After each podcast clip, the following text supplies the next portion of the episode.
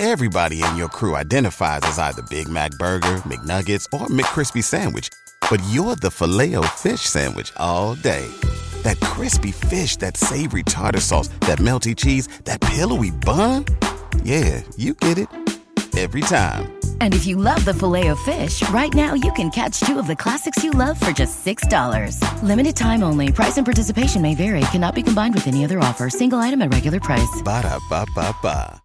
Welcome, everyone, to a Baseball America podcast, deluxe edition today. A four man podcast. We're not even tagging in and tagging out. Four people at the same time. It's like a McLaughlin group on your podcast, talking draft and talking baseball here at baseballamerica.com and on your iTunes. Thanks so much for the download. And we're sponsored again by DeMarini Demo House. When it comes to buying a baseball bat, DeMarini just changed the game. Introducing Demo House, where you can step into the cage and hit the latest from DeMarini before you buy, because there's no substitute for hitting a real baseball or talking to people who know both bats and batting. Your demo time in the cage is free. Get the season started right and visit your nearest demo and visit your nearest demo house today. Locations and full details can be found at demarini.com backslash demo house. And uh, I'm joined. Uh, I'm John Manuel. I'm joined by Nathan Rode, Aaron Fitt, Conor Glassey. Aaron, I'm going to like make you come up with the uh, McLaughlin group nicknames as we think of those as we come along. But we just wanted all four of us uh, to talk a little draft, a little draft roundtable, and we'll we'll talk about the draft in total and really kind of we're really kicking off the uh, phase two really of Baseball America's draft coverage. We cover the draft all year, but now that we're all working on our regions, and this is four of the seven people working on regions for Baseball America's draft coverage, it gives you a little idea of the totality of our draft coverage. And uh, so we wanted to set up and try to have a little structure actually to podcast. That'll be foreign to Aaron, I know, but we'll try to have a little structure and talk about the, the things that we do know about this draft. I think we all knew coming into the year Bryce Harper looked like the top prospect, had to be proven that he wasn't going to be the top prospect. Instead, he's proven very emphatically that he's the number one prospect with 23 wood bat home runs in a junior college league. That's the number one thing that's come out for, for I think for everybody. Let's start with you, Nathan, and work our way down to Connor. Uh, Nathan, what's the, what uh, about the, now that you're really digging into the Mid Atlantic and, and all the high schools really that you work on here at Baseball America, and where you're tweeting on it, BA High School. What uh, what's been confirmed for you? What did you think coming into the year that's been confirmed about the 2010 draft class? Well, for me specifically, uh, last year, Virginia, Maryland, D.C., Delaware, West Virginia, my area was uh, was really bad. Barren. uh, it was very barren. The best guy uh, out of my region, or my states last year, was Branden Kline, and we all know that he's having a sensational freshman year at Virginia. And you know we'll be talking about him in a couple of years for the draft, but he was the top guy, and he went in the sixth round. Uh, coming into the year, it looked like it was going to be a good year for my area, at least for Virginia. Uh, a lot of good players at the University of Virginia. Virginia Tech has a couple of guys. Uh, so it was just a matter of if those guys were going to come out and you know not have draftitis. They were going to perform and show the tools that everyone thinks that they have, uh, and they've done that. Uh, Jarrett Parker, you know, was a question coming into the year. He had that he slowed down last year, had the bad cape, got off to a slow start this year. He's really picked it up lately. You know, guys love the body, the projection, the tools. You know, it's just a matter of putting it all together.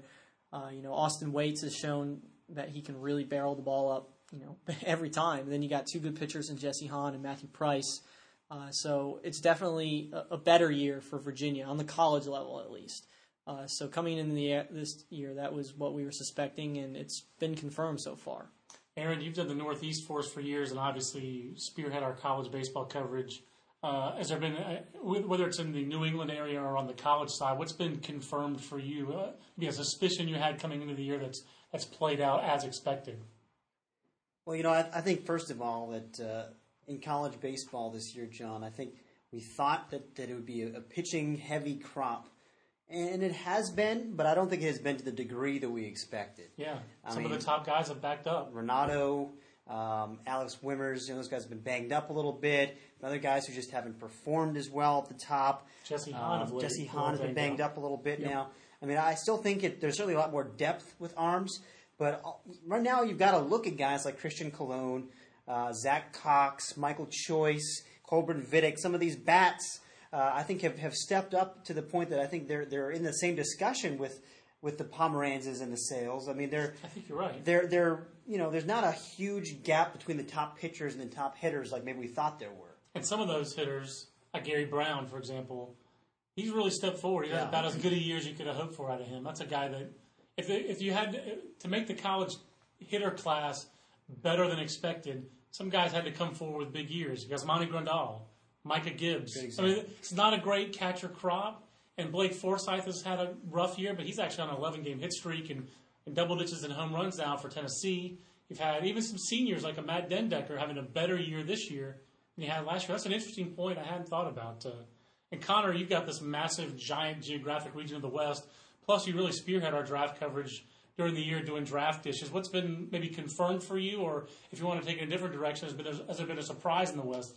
And you run with it however you want to, No. but uh, talk a little bit about the West, or or you can go on the national scene too. Yeah, what's really been confirmed to me is that uh, the high school pitching is really strong. Also, I mean, the college pitching is strong, but the high school pitching is is just as strong, maybe maybe even stronger. I mean, More um, velocity. a lot of velocity, and, and even though some guys have, have backed up, We've got Kevin time. backed up a little bit. There, there have been But some guys that, someone compensating for him, though. You blogged today in Colorado. exactly, and there have been other guys who have stepped in. You know, we've got Michael Foltynewicz stepping in, Tyrell Jenkins. We've got some some helium high school arms as well. So Tyrell Jenkins sounds very interesting. he does. Freak athlete. He really, really sounds interesting. I mean, you've got a, you know, really athletic, uh, rangy pitcher with some velocity and, and just a freak athlete, like Nathan just said. we don't usually have pitchers listed among our best tools for best athlete. And that's a couple things that actually stood out to me. The first time for me, I, I've been so engrossed in my region doing the Southeast, um, where the thing that's really stood out to me is just uh, maybe I should have known it going in, but Georgia is just so deep, it's just ridiculous. Anywhere you, anywhere, any rock you look under, there's another 2010 Georgia talent. There's pitching, there's hitting, there's football guys, there's guys who play some basketball, there's two two sport guys, two way guys, there's pure hitters. It's all over Bloodlines. the place. There's bloodlines at the yin yang. I, I just found out that Cam Bedrosian's middle name is Rock. Cameron Rock Bedrosian. Born to be a big leaguer. You gotta love these big leaguers with the names. I mean, I mean, like who would do that? Someone else would name their child Chrysostom, I suppose, with with crazy names on their children. But uh, the other thing I really have looked at from the national standpoint was putting the, the best tools together. You really notice just that uh, velocity is what I think that's the strength of this draft. The college side has pretty good velocity too. You got Asher Woj, uh, Asher Wojciechowski hitting 96 in the eighth inning of starts. Han, Matt Harvey's up to 96 Jacob pretty regularly. Petricka's jumped a jump up guy at Indiana State. I mean, uh, I did not expect that the thing on the college side that would stand out would be maybe the velocity. I don't think of Anthony Ranaudo as a velocity guy. I don't think of Deck McGuire or Drew Pomeranz. These are the top three guys coming in, and, and Chris Sale. The top four guys are all good. And even Wimmers, and even Wimmers. Wimmer's another one. That's five. That's that's five or six of the top guys who, to me, are fifty to sixty fastball guys in terms of velocity. But there's big velocity in some of these college arms, and not just out of the bullpen too. And the high school side, when you have a guy like Taillon, uh, Jameson Taillon is just a that's a special arm. I mean, Yeah, he, he's been dominant. I mean, he came in as the top pitcher, and he, he stayed there. He basically was the high school pitcher version of, of Bryce, almost. And Yeah, he, kind He came in highly ranked, and he and he held it all year. He was even a little bit better this spring. You know, pitching up to 99 miles an hour, and uh, he's really good. He's, he is, that's, that's summing it up. He's really good. Uh, we have some questions on the Facebook page. We're going to take a look at that in a minute. Uh, Facebook.com backslash Baseball America. Um, I'll just throw this out for whoever wants it, I guess. So maybe we could keep going around that, that order so we don't talk over each other. Um, but Nathan, is there a guy in your region? Uh, uh, obviously, I like to use the personal cheeseball term. have you got a cheeseball? Have you got a guy that you like that you, or you like maybe better than the consensus, but you, you can't really put your finger on why? Uh, I think uh, all the guys in my region uh, are, are slated pretty well where I like them. You know, Jarrett Parker and Austin Wates being, uh, you know, guys first supplemental round, maybe slipping to the second depending on you know how they finish up here. Uh, I like both those guys. I like I love athletes and I love speed. Um, you know, Austin Wates has a great ability to hit. He just squares the ball up, and that obviously leads to a lot of success. Uh, I like Jarrett Parker for his athleticism. I know guys have questioned the bat and the track record and the performance, but if you just look at the body, you know, guys that are that athletic have a better chance of putting it together and figuring it out. Uh, you know, we, we're talking about if you talk about on the pro side right now, guys, you know, are wondering what Austin Jackson would do, you know, at the big league level. but he's a, he's a good athlete and he's figured it out because he's athletic. It's a good So. I like guys like that. You know, are they risky? Yeah, but you know what? Everyone's risky. So let's go for someone that can really put it to, has the chance to put it together. He's an athletic guy without even. He doesn't even have like really loud tools, but he is athletic Mm-hmm. and he hits, and those two things have translated into some pretty instant success. Sure. Uh, is there is there a cheeseball guy for you, Aaron, in the Northeast? Uh, Well, the guy that I had to fight tooth and, tooth and nail, I had to fight Jim Callis to get Sean Coyle into the third round range in our in our projections because he's five foot seven, five eight. you guys are on the bet board on that now. We, we are on the bet board, I think. And anyone, any scout who, who wants to draft Sean Coyle and make a run at him is going to have to fight tooth and nail too. Because how are you going to convince your scouting director uh, to give a seven-figure deal to a guy who's five foot seven? I do think Jim's point that he didn't. I don't think he articulated it well. His point that a guy who's like Sean Coyle would not be considered a top three rounds guy in Texas. I think that's a fair point. Even then, though, a guy who's built kind of like him just came through here last week with Toledo. I didn't see him, but Will Rhymes is a little shrimpy guy. And Will Rhymes is not nearly as strong or explosive as Sean Coyle is described to be. Right. Will Rhymes is in AAA. Yep. Yeah, and the, the thing that, the thing I love about Coyle is that you know he's he's yeah he's short, but he's really strong. He is he is explosive. He's fast twitch. He can fly. Uh, to me, he's a, he's a high school version of Zack MacPhee, who, uh, Nice. who you know I, I'm excited about at Arizona State. Talk a guy who's personal cheese balls. a guy who's in the mix to be play, college player of the year as a sophomore. Uh, I mean, that guy's explosive. Also, the same kind of deal. Um, yeah, everyone I talk to in the Northeast says that Sean Coyle has a, has a real chance. Everyone thinks he's going to be a, a big league starting second baseman, an everyday guy. So uh, he's going to be a tough sign. He's a North Carolina commit. His brother plays uh, as a starting second baseman right now for the Tar Heels. Um, but uh, you know, people like him a lot up there. That's a good cheese ball. Con, I don't know if you can top that for personal cheese ball, although I, I know you have some out west. I'm not sure if there's one that you'd want to single out. Well, I'm gonna I'm gonna group three guys because they kind of get grouped together anyway. But being from Seattle, it's it's real easy to root for the three hitters from Seattle in Josh Sale, Drew Vettleson, and Ryan Brett. Um, they're to be the top three, you know, position players off the board in the Northwest, and uh, they're all good hitters. They all really love playing baseball. They're they're really fun to watch. So it's easy to root for those guys. Um, and I've you know heard some great things about them. Sale has, I mean, it's above average. One guy even said 80 raw power. Yeah. You know, so he he hits some bombs. Vettleson is, is more of a pure hitter, but has some power too. And then he's also a switch pitcher, so he's really an interesting Which story. pitcher? I did not know that. Yeah, that's awesome. Yeah, yeah. He, he switched pitches, but he's a better prospect as a as a outfielder, which says a lot because he can throw 90 miles an hour from the right side. Um, Nothing bad there. No. yeah, I and then a lot of options. Ryan Brett is kind of in the in the Sean Coyle mold, in, in that he's a undersized, you know, second baseman, maybe a center fielder, but he's really fast. Um, Scouts are saying that if he ends up at Gonzaga, he's going to be a freshman All American. He could hit 450 and steal 50 bases in college. He, he's that kind of player. So I believe dynamic is one word that would describe that. he is. He's a throwback. Well, I want to hear your cheese ball, John. What do you got for us? Yeah, um, I, I'm, I was actually searching in there for who I should choose as my cheese ball. I think I blogged him today. I, I, I love, well, my cheese ball coming in was AJ KJ. AJ Kirby Jones was my cheese ball at Tennessee Tech. But seeing as how he's a right, right, six foot, 230 pound, below average run first baseman, maybe I should choose someone else other than AJ KJ. But I think it's his teammate, Stephen Pryor, because I just love the fact you have this Ohio Valley Conference joker who's throwing 98 miles an hour. He did it in front of a lot of heat uh, in on Bryce Brentz last night, two nights ago, uh, Middle Tennessee against Tennessee Tech. Pryor hit some 98s in front of GMs, assistant GMs, and scouting directors who were all in to see Brent. So, first off, kudos to Matt Bragga, the coach at Tennessee Tech, for making sure that even though his team was losing, he used his closer in front of all that heat. He showcased him. He gave up a home run, fifth of the year in 30 innings, but he also got two strikeouts, 57 in 30 innings. So, yeah, it wasn't a safe situation. It wasn't a situation to use your closer in, but Matt Bragga made his players some money. And I think that's college coaching has to you have to look out for your players no matter what. And one of those ways to win games, and one of those ways to make them some money in the draft. And Matt Bragga did that for Stephen Pryor, and Stephen Pryor ultimately did that for himself. It's the Baseball America podcast.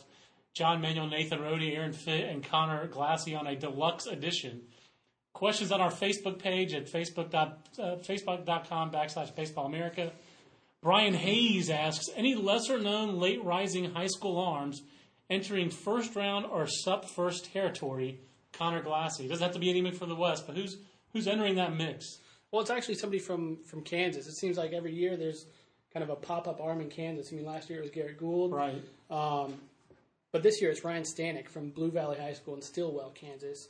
He's 6'4", 180, and he's been 91 to 96 this year. Um, you know, with a good a good changeup and a good delivery. That qualifies. That's, Yeah. that's that's good. And I'm going to add somebody too. Uh, the top guy in my area is Robbie Aviles, the uh, high school right-hander from New York State.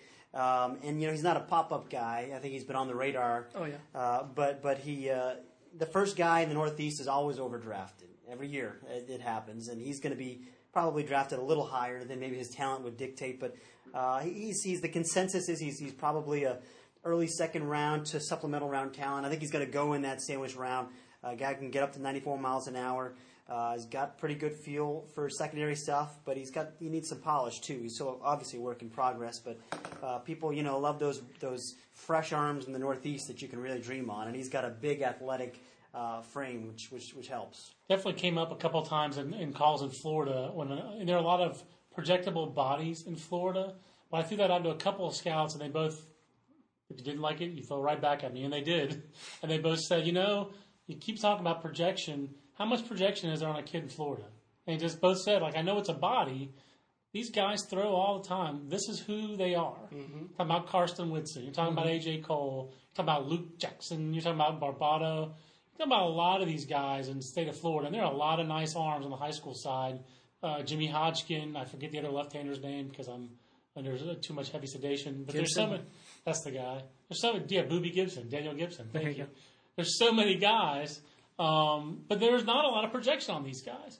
They might have big bodies, they might have the arm strength, but they're in Florida, and it's very different. And then the guy just said it's very different when we were talking about a north a northeast guy. Maybe a guy like a Dave Filak, who That's a great I feel bad about missing out on Dave Filak in our preseason small college uh, prospect list. So we, we should have had Dave Filak on there, and he even came back from an injury here. And this guy at SUNY Cortland, Uh, no, he's at Oneonta State. Oneonta. Okay, Or okay. like Foltynewicz in Chicago. Great. He was like, Good example. you know, the, in the Patrica. showcase circuit, he was 88 to 91, and then all of a sudden in the spring, it's 96. You know, he worked worked his butt off this this winter to get stronger, and uh, you know, he does a lot of long tossing, Uh, well, don't all get of a sudden started. he's 96. Yeah, and you know, Please. and you know, Filak is really interesting too. You mentioned him uh, because he's only pitched uh, for a couple of years. I mean, he showed up at at, um, at Oneonta State as a catcher, who really hadn't pitched before, and uh, the coach saw something in him and, and put him on the mound. And uh, you know, there's again, you can really dream on this guy. He's big and physical, um, and he's only pitched for two years, really. He actually kind of reminds me. Your report reminded me a little bit of Patty Patty Buke Buke last year, alias Ryan Buke, who Yeah. would really flash you that great stuff Yeah. at Monmouth, including like really, if you saw him good, you saw sevens. Yeah. you saw seven fastball The, and seven. the curve. difference is this guy's a lot more consistent this year. Even even battling tendonitis, he hadn't come back quite as, as, as explosive as he was really early in the year. Uh, but he has been. Buke really fell off last year at, at the end of the spring, and this guy has, has maintained it better. He made himself, I think, some money in his last outing last week. I just really wanted to say Patty Patty Buke Buke, but it was, it was fun to say. Uh, Nathan, we have a question for you on the Facebook page. Robert Z wants to ask, who do you see the Tigers drafting with their two sub picks? Do you see them going over slot on both of them since they will not be spending record-setting money on their first-round pick this year? And we actually talked about this. We don't want to get into too much of team stuff, but Nathan, you're a Tigers fan. We also talked about the fact that the Tigers, while they've had some real hits at the top of drafts, uh, they also their track record for drafting hitters this decade not so great. I mean, Cam Maybin hasn't lived up to potential yet. They really hit more on the pitchers, the power arms, the Verlanders, the Ryan Perry, these kind of guys, um, than they have on some of the hitters, the Ronnie Bourquins and uh, the Jeff Larishes, and some of those guys who haven't been what they thought they were. Uh, it's almost like the, the top, the higher the pick, the less successful their hitters have been. They've had more success with later guys. Who, as a Tiger fan, who would you love for them to take? You know, that's one thing I've agonized over this spring is, you know, they don't have that first round pick where you can really get a good look at who's going to be available. The supplemental round, you know, anybody 15 through 40 or 50 on our list could be available because a guy slides because of signability or somebody jumps up late or you take a chance on a guy that might have been hurt. You know, Connor earlier in the year said Nathan, you know your your team's really looking for a Tanner Scheppers type pick. You know, somebody that guys aren't so sure about the the medical on, but you know they take the shot in the supplemental round. Or, And he's you know, dealing in AAA and right he's now. blowing smoke big time. So it, I really haven't gotten a good feel for what to have around here. What but you know, you I heard Garin Cecchini, I would. you? Garin Cecchini would be great. That kid can flat out hit. He's a great makeup guy. Can hire his mom as a part-time uh, Uh, bird BP scout. thrower. No, she throws BP, man, and Oh. she throws seeds. Uh, so Garin Cecchini would be great. I would jump up and down if they had that pick. Another guy that I heard mentioned recently was Peter Tago. I think that kind of actually fits the mold of the Tigers. He's he's a right-handed power pitcher, not you know as much of a power pitcher as some of the other guys we're talking about in this More of a draft. fluid guy than but he's very guy. fluid, exactly, and he's gotten very physical lately, kind of grown into his body, and we've got him slotted in that supplemental round area. So I'd love that pick too. So you know, David Chadd, if you're listening, make me happy. You know, I, the, the other name that pops in my mind here when you talk about this is is uh, James Paxton. To Oh. me, to me, he's the There- he's the, a the wild card. Type guy in this draft. The wild card. You know, he's coming out of an indie ball, so it's an easy comparison to make. But I mean, this is like Scheppers. This is a guy who has shown explosive stuff. Mm-hmm. I mean, if you're gonna, if that's gonna be your first pick in the supplemental round, and you're the Tigers, and you've proven that you like to take gambles on high upside guys like Turner and That's a Maybin great take. Pa- Paxton's the guy that leaps out to me. And even as That's a, a good fourth, point. even as a fourth year guy, he's still he was he was young for last year's draft. He was drafted as a twenty year old last year as a junior. So he'll be twenty one this year. So it's not taking. It's not like you're drafting Yordy Cabrera, where everybody in Florida says, "Well, you know he's going to be twenty in September." It's like, yes, I've been told. but yeah, J- Jace Paxton. To put that in perspective, Jace Paxton basically like a year older as a fourth year college player than Yordy Cabrera is as a high school senior. Yeah, wow. And Cabrera is like two and a half years older than Bryce Harper, your JUCO freshman, which is just the whole thing's screwy. You know, they don't check IDs in the batter's box. That's exactly that's what I, that's, that's outstanding. Uh, best uh, Tim Wilken impersonation of the day. Uh, it's the Baseball America podcast. We're obviously having a good time talking draft. Well, we can we can wrap up talking a little bit about Bryce Harper. I think actually, Nathan, you interviewed him this issue for an exclusive uh, for us on BaseballAmerica.com. We've talked to tons of people about him. I mean, Aaron, you've done a uh, hit with USA Baseball about him on their Golden Spikes minute. I mean, are any of us? Uh, I mean, I've covered the draft off and on. I mean, I didn't cover a lot of the draft when I first got here, but 1997 was really the first draft I did get involved with, and I don't think I've seen anything like it in terms of performance, in terms of a guy that young doing it with wood bats and just dominating so much. What was the old record in the in the swag? Twelve. Old home run record was 12. He has 23. Metal bats, too. Yeah, that was Metal, 12 with yeah. metal. Jeez. He has 23 with wood. I mean, I know the competition level is not super, but but it's better than Las Vegas high school competition. Absolutely. Um, you know, I, I, I guess if, I mean, I, well, maybe I'll just phrase it this way: Harper or Strasburg, of the last two crazy hype guys, who would you take? Nathan Rode. Oof, man, you know that's a tough one. I've seen Harper Wrong! play. I've seen Harper play a ton. Uh, you know, I saw him at Power Showcase over a year ago, and then you know tracked him all the way till now. But you know, I think I think I have to take Strasburg because you know he's he's got that huge fastball that you don't see. I mean, we see velocity like that, but not his is. You see the best velocity in the major leagues that you see among some of these power right-handers. His seems like it's just a tick above, which you're not going to find a lot of.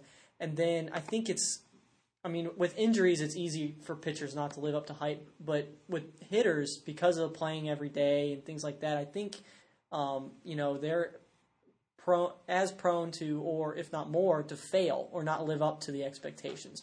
Injuries, I think, are an outside force that, you know, just got to take. Well, But- catchers. I think the catcher injury risk is higher than the average This is position player. Clearly, True, so. absolutely, absolutely. And you know, with shoulders and elbows and this and that with pitchers, obviously that's a risk. But you know, with Strasburg, I take him because I don't think Harper's going to be very good. But the hype that's put out there on him, I honestly think the chances of him living up to that are very slim, just because it's so high. Um, but of those two, I probably take Strasburg just because of the, the rare velocity you see in him. Our own scouting report initially was comparing him with Mantle and Mays. I mean, let's just compare him with let's compare him with current really good major league players. Mauer, Hamilton, Wieters. There- There's some very recent comps, and you know, uh, I mean, Aaron, I think I know which way you'd lean. Would you lean the Strasburg Yeah, direction? it's it's Strasburg. For me, I mean, it's just he's a slam dunk as a, as a high upside slam dunk. You know, I mean, you don't find those. I, I thought Brian Matusz was a high upside slam dunk, but not as much upside as Strasburg. Um, Harper, there's risk. I mean, there's there's lots and lots and lots of upside, but there's risk. Yeah. Uh, I'll tell you what I'd like is I'd like to have both, and I think there's an organization that's going to have both. That's true. That's pretty amazing. Strasburg Harper battery. Uh, Connor, would- is there somebody you'd take out of those two uh, if you had to push came to shove?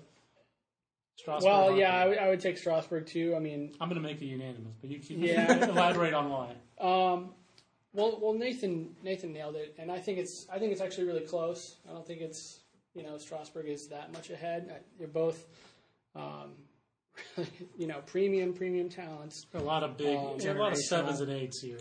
Yeah, Uh, but the, the the thing about Harper is that with his swing right now, you know, scouts do think he is going to strike out, and you know, I've been talking to scouts out there for, for the four corners coverage and, and stuff like that, and they think he's the transition is not going to be easy for him, you know, and you know, we don't know how he's going to handle failure yet because he hasn't failed That's correct. uh, they thought, you know, I think I think people thought that that was going to happen this year, and you were going to get a look at how he handles adversity um, and how he deals with the failure that baseball can sometimes present, but it just didn't happen. So, you know, betting against him may be foolish. He might go out there and do what he's been doing his his whole life, and you know, adjust and, and dominate like he has. He's going to carry this part of the podcast on a flash drive in his uh, pocket or on, like on his own little like special iPod Shuffle, just BA podcast edition. Fire himself up every morning about uh, I'm better than Strasburg. Yeah, but Hello, you know. you know, there there is a chance that he he could fail, and and you know, until you see how a player deals with that, you just don't know, and um, it'll be interesting to watch. I mean, it's it's a it's a difficult situation. I almost feel bad for him a little bit because the expectations are so high, and it's Impossible going to be to up it's, to. it is Right, impossible to live up to. I mean, he- if LeBron, he lived, hits- LeBron lived up to it. I mean, that's he? that's that's what he's that's what Harper's got to be. No championships. yeah, no championships. Just But find out the other day against your C's. And the one thing I want to bring up that Connor is kind of also getting to is he, he hasn't failed. If you look at the season on a whole, he has not failed, uh, which is pretty amazing considering you know he's 17 years old, should be a high school junior, this and that. But one thing that you know all of us have been talking about lately because of the reports out there about makeup and the thing, I think he failed on a very small scale because he talked to me about it, and if you read the Q and A that I had with him, he talked a little bit about that first weekend against Chipola. He was one for 16, one for 15, and he said to himself, "Man, do I really belong here? You know, is this what I should be doing?" And then we talk about makeup, and he's coachable because we know he went into the office with Coach Chambers and he talked to his dad and he you know calmed himself down and he looked at video. He changed his swing, goes out the next day and hits a home run. Mm-hmm. So he's he, on a very tiny scale. He's failed a little bit, which I think will translate, you know, down the road. He's coachable. He wants to be better. He doesn't think everything's a gift to him. Right. He wants to be the best out there, and I think that will translate in the pro game. If he fails at the beginning, I can see that happening, but I think I can also see him easily, semi easily overcoming it. Yeah, I talked to uh, Matt White, the uh, former Rays farmhand who got $10 million back in 1996 and is now a volunteer assistant coach at Georgia Tech. It really is not that depressing as it sounds. But um, he had injury issues. That was a tremendous interview. I'm looking forward to writing that column. But uh, Matt, yeah, he, he made the interview. But he talked about uh, coaching Bryce Harper with USA, uh, USA 18 and under and 16 under team. I guess actually 14 and under and 16 under, wasn't it? Was it two years? Whatever. 16 he coached and him 18, yeah. he coached him twice with Team USA, and uh, and he did pull him aside at one point. Said, you know, Matt White really said, you know, I couldn't imagine what the hype level would have been for me in the internet age. How would I have gotten torn to shreds? This guy's got so much attention, and he does think that's an issue that he's going to have to deal with. But uh, he also talked about one of the games in that uh, tournament in Venezuela against Cuba, where Harper had to pitch against Cuba in an extra inning situation. So it's that international extra inning crazy rules where they put two runners on, and you know the first play is a bunt, and Harper fields it and throws it away. There's immediate, uh, you know, adversity. You're not a pitcher for this team. Your job is to catch, and you're catching guys like Taillon and Pfeiffer, the 2011 out of Tennessee, with that wicked break and stuff. And you know, it's tough enough to receive those guys. Then you're having to get on the mound with a lead in extra innings with a game on the line, basically a gold medal. And the first thing you do is throw a bunt away, but that he was able to settle down. And I think he actually struck out the next two guys and got out of the inning. But Matt's point was that whenever um, Harper play, whenever Harper, and the makeup thing that you do have to wonder about is he does like to show off. I don't think there's any question that he knows how good he is, and he likes to throw, and he likes to, you know, hit ridiculous home runs, and he will pimp it every once in a while when he hits one. He's not uh, modest about that stuff. That's stuff. not u- unique to Harper. Every, Correct. Everybody with big tools loves That's to show them and off. that's what, that's where I was headed. He does like the, and that's not unique to him. That's the knock. I think that's a legitimate knock, but I do think it's it's it's not a unique knock, like you said. But when he, and when he does try to show off is when he speeds the game up himself. The game doesn't speed up on him. He speeds up the game because he's that good, and he tries to do too much. He reaches to make the, make the spectacular play. So Matt White says that one of the things he told him was, if you just play the game, your just regular speed is spectacular. You don't have to try to be spectacular. You are spectacular. You don't try hard. It's like trying to hit a home run. Maybe you won't hit a home run. If you don't try to be spectacular, you're so your tools are so special. You will be spectacular. I thought that was a, a neat piece of advice, and I you know I don't know if that's one of the parts that clicked for him, but I think uh, I think Matt White is a guy who has some pretty good perspective on it, um, having had so much expected of him, and then having failed to reach that. You know, the guy's going to go be a college baseball coach now. Uh, you know, he's just out of high school and he's 32, 31 years old. So um, I don't think Bryce Harper's going to be in that position when he's 31, 32 years old. I think he's uh, going to be a free agent. He's going to be catching Stephen Strasburg still on another championship nationals team. and my brother will not let me hear the end of it as a Nats ticket holder. So great podcast there, guys. Any, any final notes you guys want to make on the 2010 gra- draft class? I have one more. I actually have one more thing I want to throw out there very quickly. I don't want to turn into a long discussion, but you mentioned catching Stephen Strasburg. I'm curious. Do you guys think he will be a catcher in the big leagues, or do you see his future? I see his future in right field, personally. I think if the Nationals wanted to be patient enough and they weren't in a position to compete, um, you know, like we always talk about, you know, the holding guys back, like in the minor leagues because the team's not competing right now. So why let's let him get his seasoning? I think if the Nationals uh, weren't in a, a position to compete and were patient with him, that he can catch at the major league level. But I think with how much they want to compete and how long they have Strasburg for before he takes, you know, off to another team in free agency, unless he falls in love with Washington and wants to stick around and sign an extension. But I think he moves to right field. I think he can catch in the big leagues, but I think because of his bat and how soon the Nationals are going to want to compete and how quickly he'll move by not catching, that he'll end up in right field. But I do think that he could catch in the big leagues. I think he could be a right fielder, eh, but if he ends up in right field, I think you know maybe he's the backup catcher as well, or maybe an emergency catcher because you know he's talented back there. But I think in the in the long run, you put him in right field because the bat's so good, you don't want to wear him down. What do you got there, uh, Conor? I, I think he'll be a catcher. Actually, I think um, he just had so much more value, and I, I don't think the Nationals. I mean, the Nationals are going to be in a hurry to get him there because they're going to want want to show off, you know, their their prize get. But I think, you know, talent wise, he like you said, he does have the tools to be there. I mean, obviously the arm strength is is huge, but the things he needs to work on are mechanical, and I think he, he can do all those things and, and make the adjustments. And I, I think he'll be a catcher. I think he's an early career catcher. I think that the Nationals get so much more value out of him that way. Maybe if he moves on to another club eventually, then he moves to another position. But when you've inv- when you're going to invest like they've invested in him, you're going to protect your investment. You're going to try to maximize your investment. So I think he catches short term. The one caveat there is if the bat is so good, if he gets the pro ball and starts obliterating pitches with that unbelievably violent and explosive swing like he's done at the amateur level, and if, he, if that power production keeps up, you won't be able to keep him in the minor league. So I think he actually determines it. If he has any struggles offensively a little bit, or just doesn't you know doesn't hit the ground just completely running, I think he will remain behind the plate. But if he hits the ground running and he's just so offensive that you can't hold him back too far, and Derek Norris is there, and you like Derek Norris in that organization, I think the Nationals could be pragmatic about it. I think that I think they really want to get their value out of him. I do think he's good enough defensively. Just talking to a couple of guys I've talked to, that you know maybe long term when you look at his whole career, it'll be like Ernie Banks. You know, played more games at first than he did at short. I think a whole total of his career, he'll play more games in the outfield than he'll play behind the plate. I think that you're going to think of him first as a catcher.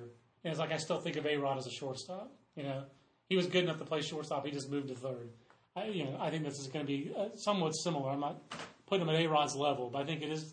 He has a chance to be that kind of player. A player who's that, who's the best player in the game, and maybe isn't the best loved player in the game. Uh, I think that I think that's also there's that kind of potential there too. We're going to wrap on that note because I think that's poignant. So we'll wrap with that. Email us at podcast at baseballamerica.com if you have questions for the podcast, or you can, of course, set us up, uh, hit us up on the Facebook page.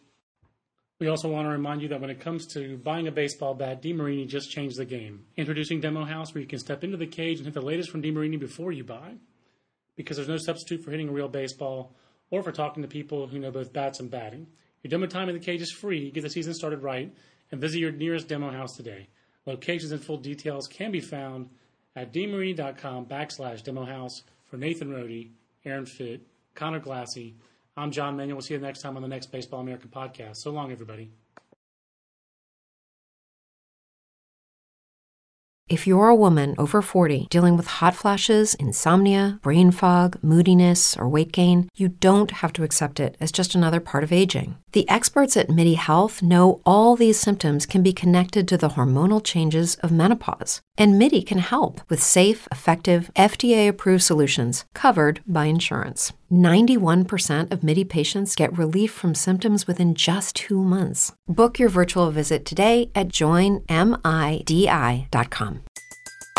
Everybody in your crew identifies as either Big Mac Burger, McNuggets, or McCrispy Sandwich. But you're the filet fish Sandwich all day. That crispy fish, that savory tartar sauce, that melty cheese, that pillowy bun. Yeah, you get it. Every time. And if you love the Filet-O-Fish, right now you can catch two of the classics you love for just $6. Limited time only. Price and participation may vary. Cannot be combined with any other offer. Single item at regular price. Ba da ba ba ba.